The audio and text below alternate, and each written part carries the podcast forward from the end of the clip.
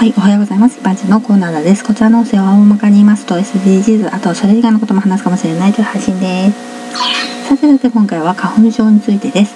今年は花粉がたくさん飛ぶと言われてますけど、もう飛んでますよね。花粉が飛んでいる気がします。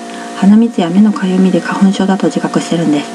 家族はアレルギー体質だし、遺伝を考えてもアレルギーのはずなんですね。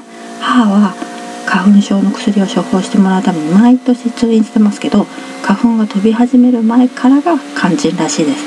私は特に通院してるわけでもなくて鼻水が出たら鼻を噛んで目が痒ければ市販の目薬をするだけです。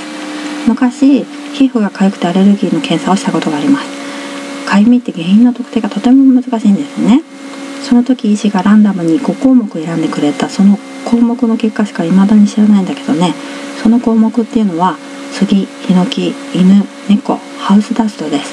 たくさん調べたい場合はその分費用がかかるけど調べれば食べ物とかね細かく分かりますね。杉とヒノキが花粉なわけだけど私の場合は杉が棒グラフのマックス値でした。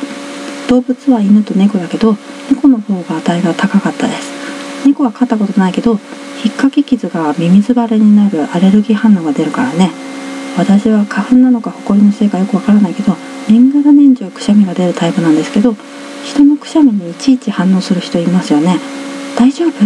風邪？って言ってくれるのは優しさなのかもしれませんけど私は花粉症の時期は特に一日に何回もくしゃみ出るんです。花粉症なんです。すみませんって感じです。ではでは今回この辺で次回もお楽しみに。また聞いてくださいね。ではまた。